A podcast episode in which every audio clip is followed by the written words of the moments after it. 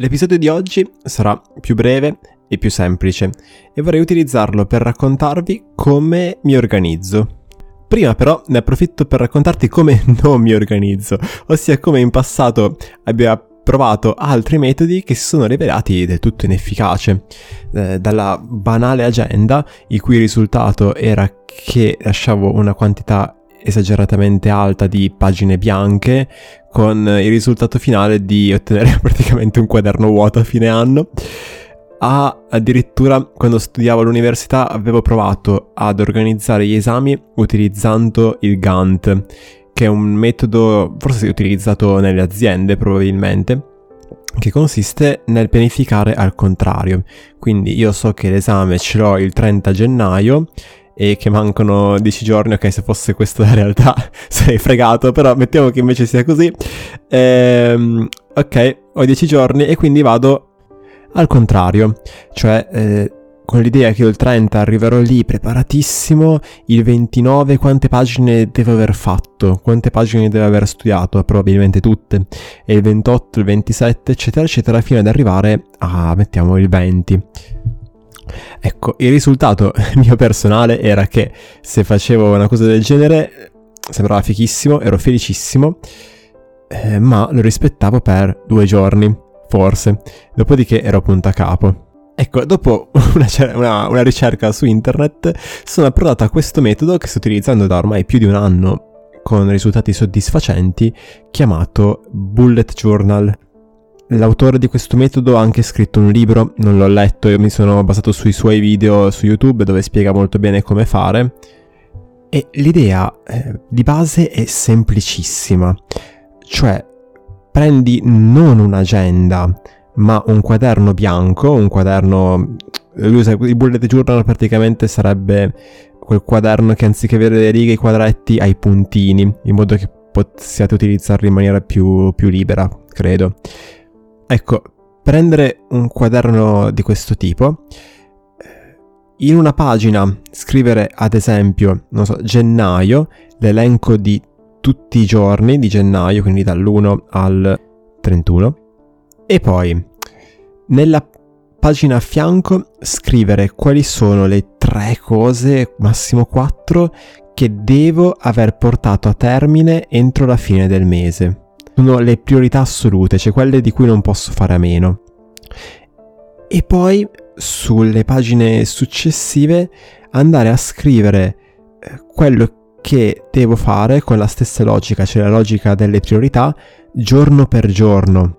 Quindi la sera, per esempio, prima di andare a dormire mi prendo 5 minuti per scrivere quelle che sono le attività essenziali del giorno successivo, cioè quelle attività che una volta portate a termine mi fanno dire ho portato a casa la giornata.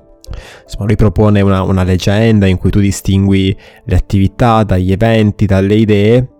è tutto facoltativo. La cosa però interessante è che eh, non importa se tu salti un giorno, cioè l'idea è che tu ti prendi 5 minuti al termine della giornata per scrivere, 5 minuti a inizio della giornata per leggere quello che hai scritto in modo da sapere cosa devi fare quel giorno lì, è una forma anche di, di meditazione, di grounding se vogliamo. Dopodiché appunto continui con tutta la tua giornata cercando di portare a termine quelle attività, ma se tu ti dimentichi di farlo una sera, non importa. Cioè, e questa è la bellezza di questo metodo, non è importante. Cioè, non hai l'ansia di tutte quelle pagine bianche lasciate in mezzo nell'agenda, quella, quella normale, quella con i giorni. Semplicemente ricomincerai dal giorno successivo, cioè se, io, se oggi è il 20 e io non lo faccio eh, per domani, ecco domani scriverò direttamente delle mie attività del 22 e via così. La cosa che trovo veramente interessante di questo metodo e almeno l'effetto che ha avuto su di me è quello di essere da un lato molto produttivo, eh, nel senso che sono riuscito a portare a termine quelli che erano gli obiettivi per me importanti eh, del 2019, le cose essenziali, ma allo stesso tempo continuare a essere piuttosto disordinato e caotico, nel senso che il tempo eh, perso a vagare con la mente eh, rimane Però mi viene da dire, essendo che questo non ha avuto di fatti eh, grandi impatti rispetto a quelle che sono le cose davvero importanti, perché preoccuparsene o perché sentirsi in colpa? Un'altra cosa davvero interessante di questo mio metodo è che nella pagina iniziale, quella con i giorni del mese, eh, voi non scrivete eh, quello quelli che sono gli, gli, gli, impegni, per esempio, non so, visita dal medico il 25 di gennaio, no, non serve a quello, eh, serve a registrare le cose che avete fatto. Cioè al termine della giornata, oltre a capire quali sono le cose essenziali per il giorno successivo, vado in quella pagina lì e scrivo tre appunti, proprio tre parole o poco di più, che riassumono le cose portate a termine della giornata, le cose andate bene se vogliamo.